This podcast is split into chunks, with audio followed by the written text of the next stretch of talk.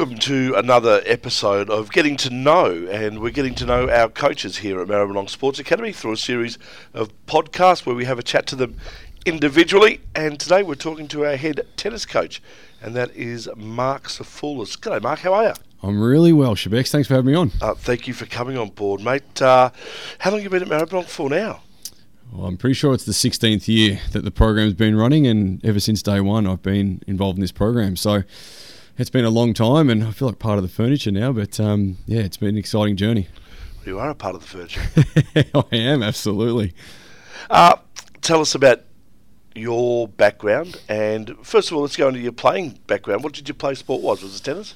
Played tennis and um, AFL, and um, right the way through, I guess my journey as a as an athlete, um, I kind of didn't really know where I sat, and you know I was pretty decent at, at um, both those sports and was going reasonably well and sort of sitting around the Calder Cannons, which was great in the footy and um, probably up in the top 20 or so in the country in, in terms of my age group in tennis, but um, never really excelled. I wasn't a, a, super player in either one, but um, got to the point of sort of 18 where or 17 where I had to choose out of both sports because of the time constraints of both of them and ended up going down the path of tennis and uh, finished my year 12 and decided that uh, I wanted to to be a tennis player, which at that time I probably had no um, no guidance in the right direction where I felt like I could play pro, but I wasn't even close to being ready to do that, and um, ended up uh, playing for a few years, traveling a little bit, and um, got to the point where I was about nearly 20 years of age, had a few injuries, and had no money left, and thought, you know what,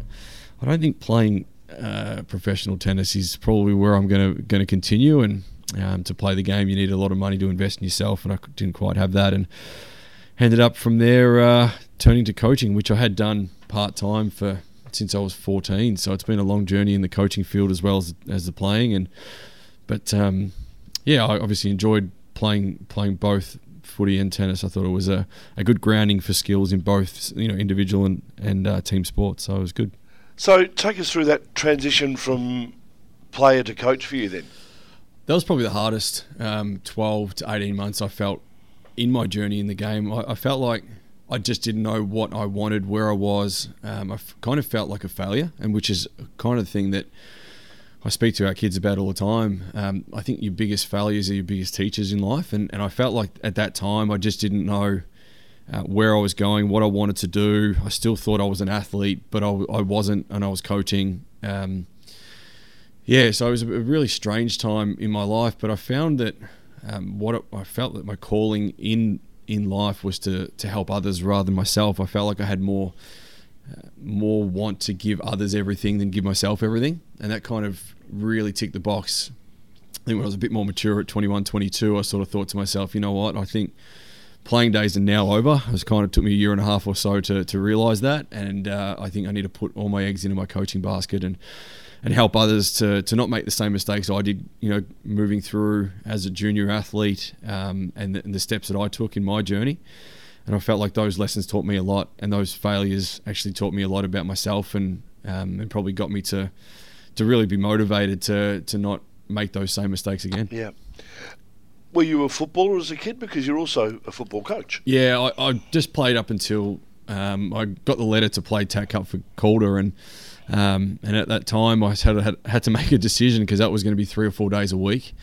And, uh, and tennis was sort of five or six days a week. So dad said to me, You're going to have to make a decision. And I'll never forget it because I sat in their bedroom with the old uh, phone connected to the wall at those days with a cord yeah, yeah, uh, back in those days. And he said, You're going to have to call either your tennis coach or your footy coach. Uh, and you've, you've got a, a decision to make, and it has to be now. And I never forget picking up the phone, and I had the, the Cannons letter in front of me, and I had my coach's number in front of me and I rang the AFL coach at the Calder Cannons and said, "I'm not coming. Thanks for the invite. I really appreciate it, but I'm not um, going to pursue footy anymore." And that was probably the hardest decision I made from a, a playing career. Um, but yeah, I ended up, which is funny. I, I, the reason I chose tennis, and it's kind of silly because I always advise our kids not to have that plan B too far in their head, but I felt that a plan B for me was to make money from coaching in tennis, and I felt like that in tennis you can have um, a job anywhere coaching, whereas AFL it was on the 18 clubs, and I was never ever going to have the opportunity to coach at AFL level. fast forward a few years, and I ended up at the Richmond Footy Club in 2007. So Mm. only uh, nine or, or so years um, after that that period, and ended up you know I've been at the Richmond Football Club for 16 years. So it's been a, a good journey being there as well. So let's have a look at the footy coaching first because we'll talk a fair bit about the tennis as well. Were you already coaching a team before you went to Richmond, or did you just? That's a good was question. It through, was it through your tennis coaching that you got the job? Yeah, so basically, uh, I went through all my qualifications in, in tennis. I did my level one and level two straight away, and then a few years later, I was fortunate enough to be able to apply for my level three, which is the top of the the tree in terms of qualification in tennis. And um, they said, okay, to finish off your your course and to get the certificate, you need to spend ten hours at an elite sporting club other than tennis. So I literally went and emailed every sporting or every AFL club. Uh, two got back to me. One was uh, North Melbourne. One was Essendon. Essendon said no. North Melbourne said, um, "Yeah, come on down and come and see me." It was Donald McDonald at the time. Had a chat to him. Basically, he said, "Look, oh, you know, come and see me again in a week's time. We're a bit busy, whatever else." And I said, "Okay, cool." And Richmond never got back to me. Anyway, I was in the city one day at Melbourne Park, and I thought, "Oh, Richmond's training. I might just go and knock on the door and uh, and see the person I emailed and whether or not he got my email."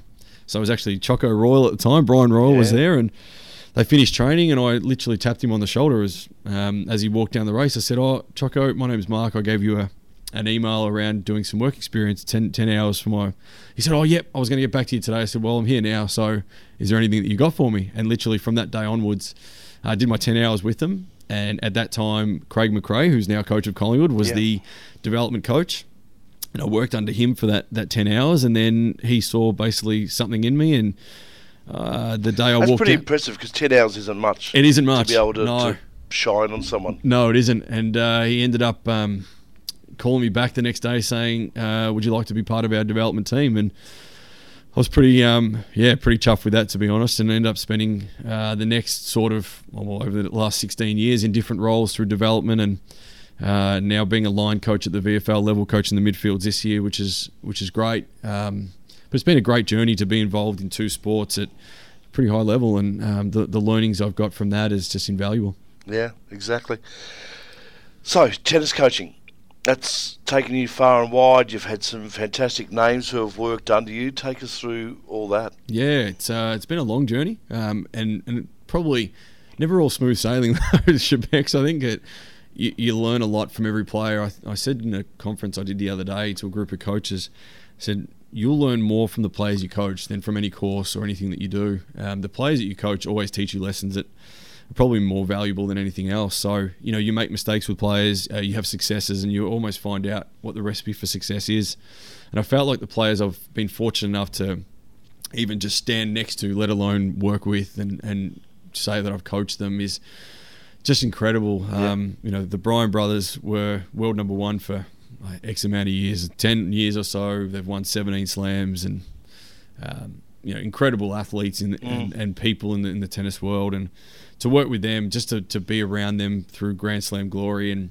Uh, to, to have the involvement with them has been something that I could never have imagined when I first started coaching, and to have those guys I could call friends and give them a text and say hi, and they give me a message and so forth. It's kind of like you pinch yourself and think, hang on Yeah, a sec, they're sure.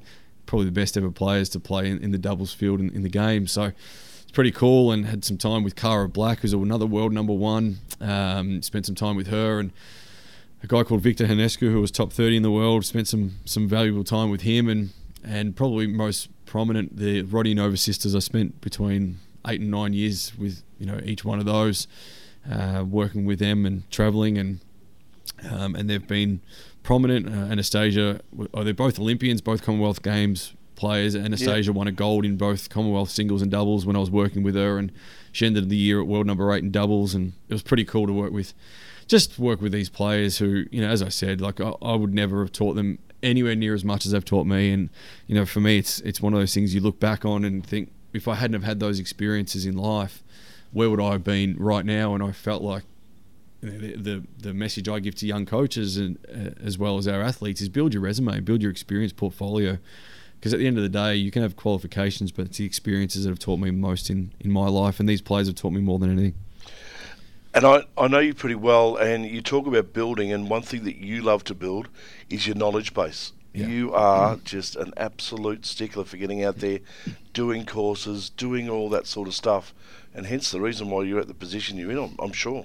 Yeah, look, I, I, feel like you know we've always got something to learn. Um, if you stop learning, obviously you, you're finished at the end of the day. And this game, every game, every part of life continues to go forward, and if we stay stagnant, we just get caught behind. So I think the most important thing for me is to continue to develop myself and, and open up new avenues to, to get better. And, um, you know, I always say that to everyone that I coach. I, I, don't know everything, but if I don't know it, I'll find the answer for you pretty quickly. Um, yeah. And I'll research it and, and do my work in that and turn up to presentations and workshops. And I think if you don't do that as a coach, I think you just, yeah, you, you stop and you stagnate. And, and um, you know, for me, I need to be up with, abreast with all the latest information to be able to pass on to my athletes and and give them the best chance as I didn't have I felt the best chance of success when I was a player and to have all this information ready to us there's no reason why I shouldn't research it and give it to them. So um, you know sometimes they're not ready to absorb it um, but I think at the same time you've still got to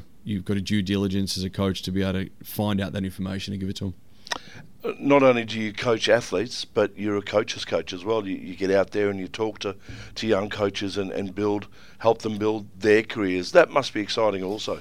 Yeah, it's actually one of my passions. I spent 15 years with Tennis Australia um, in their coach education department as their lead facilitator. So it's been really exciting to do that. And um, I'm yeah, still going around again this year, another another year around. And yeah, I think it's awesome. They've also got me doing presentations and workshops all over the country and uh, I, I really enjoy that. Hence the reason I also started a website, um, the Tennis Menu, which has been six years now in the making, and it's an online uh, coach education platform, and just something that I was really passionate about. Mm. Um, it's cost me an arm and a leg, but I really love it. It's something that I feel like if we've got knowledge as coaches, and you know, I think this academy's blessed with the knowledge we have. I feel like we can all probably educate others as well, uh, as opposed to just having sticking with our information within the academy and we've got a great um, knowledge base here, and that's kind of what I wanted to do was pass on my experiences to others. And you know, one one day when I'm no longer coaching, all that information hopefully doesn't become void. I want others to have access to it, and the journey that I've been on, and the failures I've had along the way that led me to successes, but also. You know, I think just the journey that you go on as a coach is great to, to be able to pass on to others. And I like that you talk about that because the next thing I was going to have a chat to you about was you also had a bit of a health scare a, a little while yeah. back. What what did you take from that in regards to resilience in yourself and the like that you've taken into your coaching? Yeah, it's a. I think you you when you're the your lowest point, you probably learn your most, and when you sit in a in a room. Um, where you probably I, was sitting in a sterile hospital room and you sort of think to yourself, what, where am I at currently? Mm. What am I doing? What am I prioritizing in life?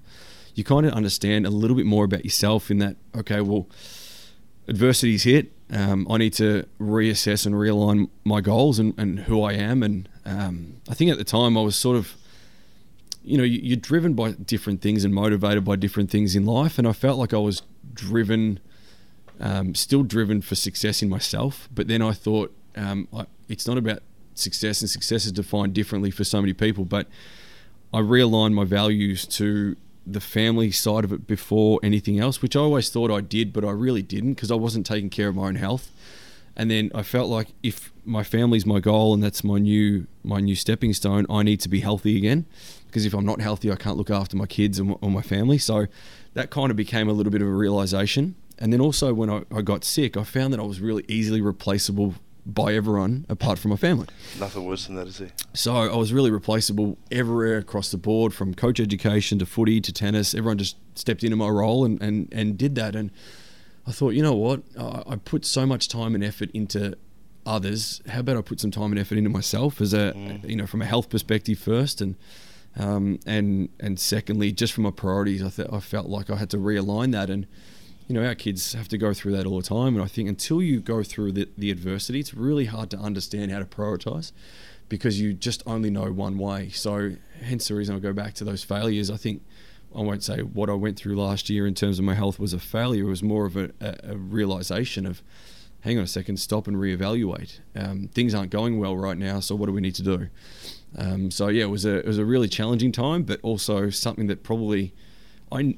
Not, wouldn't say I needed to go through it, but I think I did have to go through it because I was yeah, in the wrong place from a values and life perspective and priorities. So it's um, maybe realign things for sure. So from a growth perspective, it was probably one of your your biggest periods in that regard. Yeah, absolutely. Um, yeah, I think you grow through so many different situations, but um, what I've been through and continue to go through now from a health perspective is, you know, you always got to put yourself at number one in terms of your health. Um, you know, we always say that, and we always, you know, if you haven't been through something, you kind of go, "Ah, yeah, it's all good.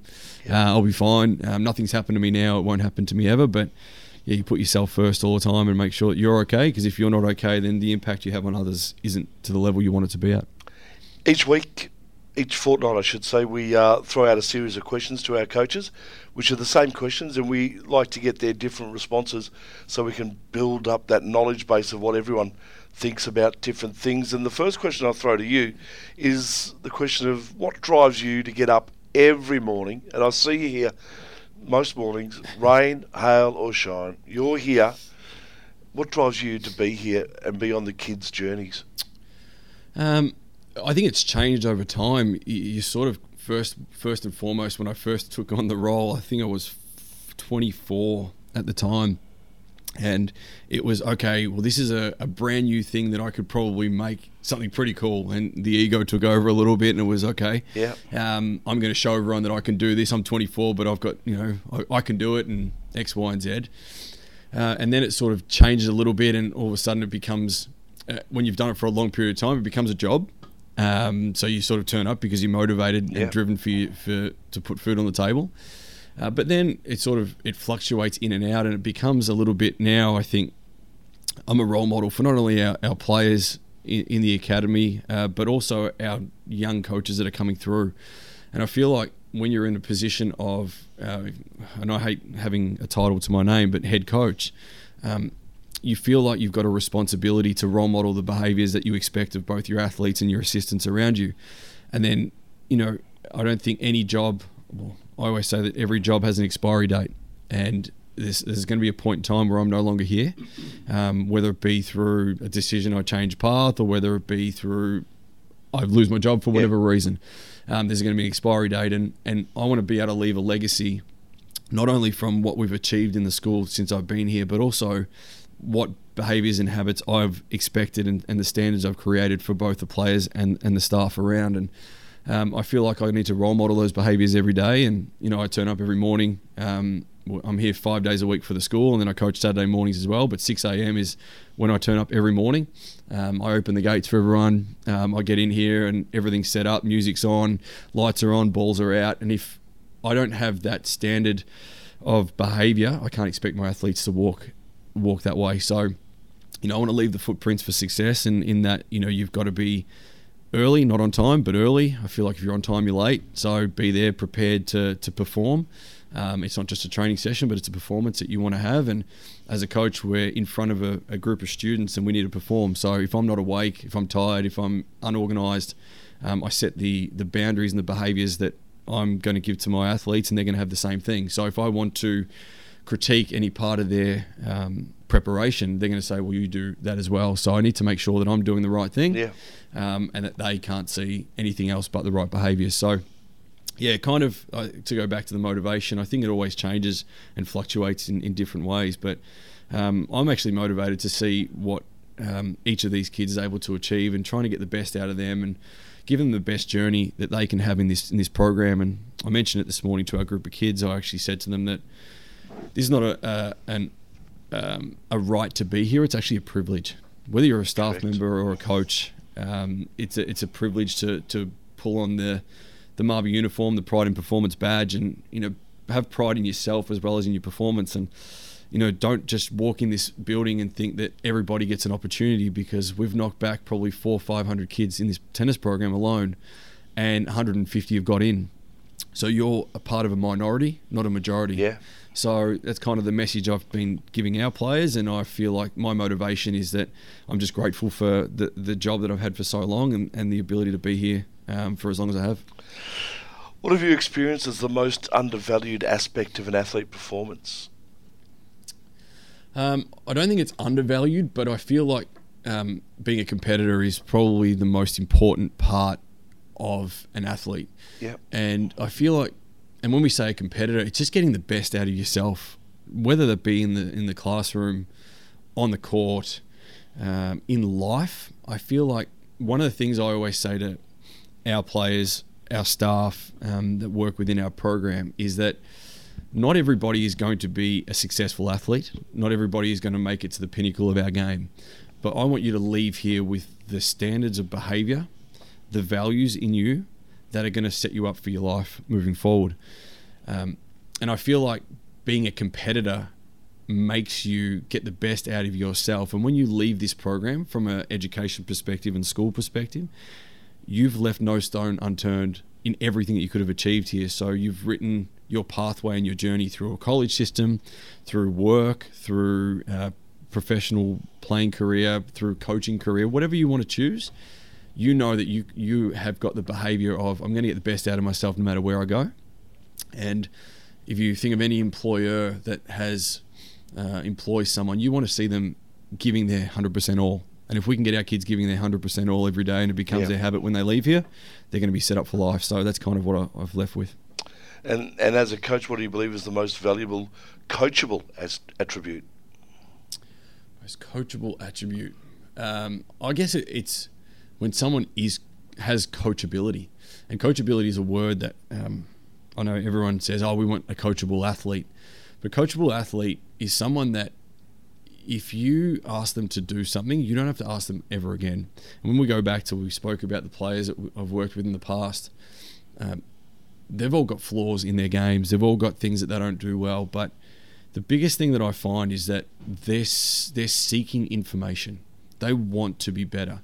They want to know that um, you're a resource for them, and they'll take everything that you have. And a coachable athlete is that person that knocks taps you on the shoulder at the end of a session and says, "Hey, Marc, what do you think I can do to etc." Um, or goes to the HPP guys in our school and says, "You know, I'm struggling in this area of my physicality on court." Yeah. Or knocks on our sports psych door and says, "I'm really struggling in this area." And that to me is, you know, being hungry to improve you know, coachable athletes are hungry to improve, and and they challenge you at times. And I and I really love when a player challenges me, and says, "Yeah, but what about?" Because that means that they really want to get better, and they want to know that the information you're giving them is right, and it's going to make them a better athlete. Yeah. Um, and that just ties in with that competitive side as well. To what extent can the student, athletes, parents, or guardian influence their journey? Do you believe? Oh, hugely, absolutely massively, um, in different ways. I, I feel, and it's probably a conversation for another time. But uh, I feel like Maybe another podcast. maybe another podcast. But parents, are, parents are the biggest influence on any child's life. And having three kids of my own, you sort of realise that the environment you create at home creates the behaviours that they're going to have in school and on on the sporting arena. Um, and the way that you either praise them or punish them um, is important as well. So there's a, there's a lot to that kind of uh, information. It's probably hard to really dive into, but you know the, the home environment sets up what a person is like. So if you're feeling like uh, your child is on the court and struggling in terms of a resilience um, component of their game, do you feel like you're allowing them to go through adversity or are you stopping adversity before it comes to them? You know and i feel like i've done that to my kids at times where oh don't jump off the couch or don't do this or don't do that and the word don't always to stop them from hurting themselves or going through some sort of adversity. Yeah. whereas i feel like that to me makes them a stronger person. Um, yes we don't want them to get hurt absolutely but at the same time it has an influence on the way they, they Learn pers- from your mistakes. correct. So um, there is huge amounts to, to dive into with that, but I think parents are the most important aspect of any child's life. Yeah, no doubt about that. Uh, there's only so many spots in professional sport. Tennis is definitely a sport where that's limited as well. How important is it that you relay to the student throughout their journey just exactly where they're at? Yeah, I think it's important um, without squashing their goals as well. I Yeah. think it's a really important part of, you know, I never want to tell a, student athlete that's in this program that you can't do something. You know, I, I will never put a ceiling on a kid um, at all. Uh, you've got to be realistic with them, and you've got to tell them the reality of of where they're at. But I feel like putting a ceiling on them only uh, tells them they can't do something, and then if you don't believe in them, you're the person that they look up to the most as their role model as a coach. And I feel like I don't ever want to be that person that Yeah. says, "Hey, you know, you're not quite at the level. You know, have you considered something else?" So for me, I'm um, so I think it's so important that I allow, and I'll give you a little analogy, to train fleas. You put them in a jar, you put the lid on, and fleas are a jumping insect. And they continue to jump no matter what, no matter where they are in their environment. But once you put the lid on, they jump to the height of the lid. After you take it off after one day, even though you've taken the lid off, they continue to jump at the height of the lid because that's the behavior that you've set and the standard that you've set. Now, for me, if I continue to put the lid on our athletes, they continue to jump at that level. So if we take the lid off, and that's kind of what I've always said to them is, yes, the reality is that the game's hard, Mm. but that doesn't mean you, you can't make it if you don't put your mind to it and really put put everything that you can into it, and you give 110% everything you do. So it, is a challenge. Yes, we need to to benchmark and, and talk to them about where they're currently sitting and what they currently need to do. But I would never probably put a ceiling on any of our of our kids, and um, it's just kind of a, a philosophy I've always had. Is you know people put a, a ceiling on me at times, and and I felt like it squashed my confidence and the ability to put in more because I felt like well I'm training, but they've said that I'm not quite there. So Yeah. Yeah, I feel like that's uh, a big part of our philosophy is not allow our kids to think that they've got a ceiling on their on their career. No, I haven't done this in the in our first two episodes, uh, but I'm going to do it here. I'm going to throw in an extra question, which I haven't asked the others. So this is just one specifically for you. But if there was a 17 year old Marc Sophoulis out there now who had a letter from the Calder Cannons, Mm.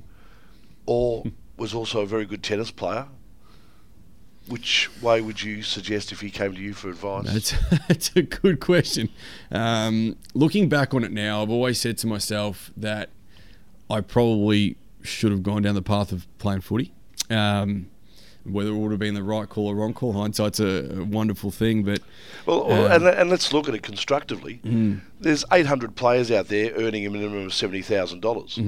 Is there 800 tennis players out there earning seventy thousand dollars a Uh, year? no. So basically, that's the, the challenge. I've always had this conversation. So through my journey, I coached Arina Rodionova Over and Tyrone Vickery at Richmond Footy Club. Yeah. They've ended up getting married through coming to my wife's 30th and me setting it up, which was pretty cool. But we always have this real argument around is footy easier or is tennis easier? And we talk about the fact that AFL, you get paid to train, you get paid to have holidays, you get Yeah. paid for that. In tennis, you don't. You pay your own way. Um, the financial benefits could be huge in tennis, but they may not be.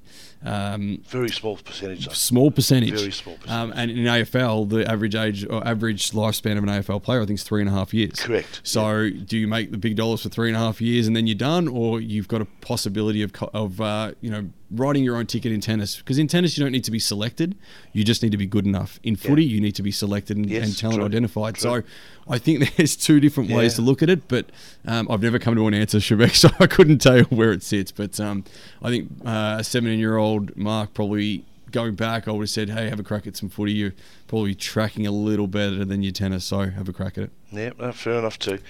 the best piece of advice you can give any MSA athlete listening out there right now. Uh, that's a that's a good question. I think the the biggest thing is uh, be grateful for the opportunity. Um, don't waste a moment because the moment goes past pretty quickly.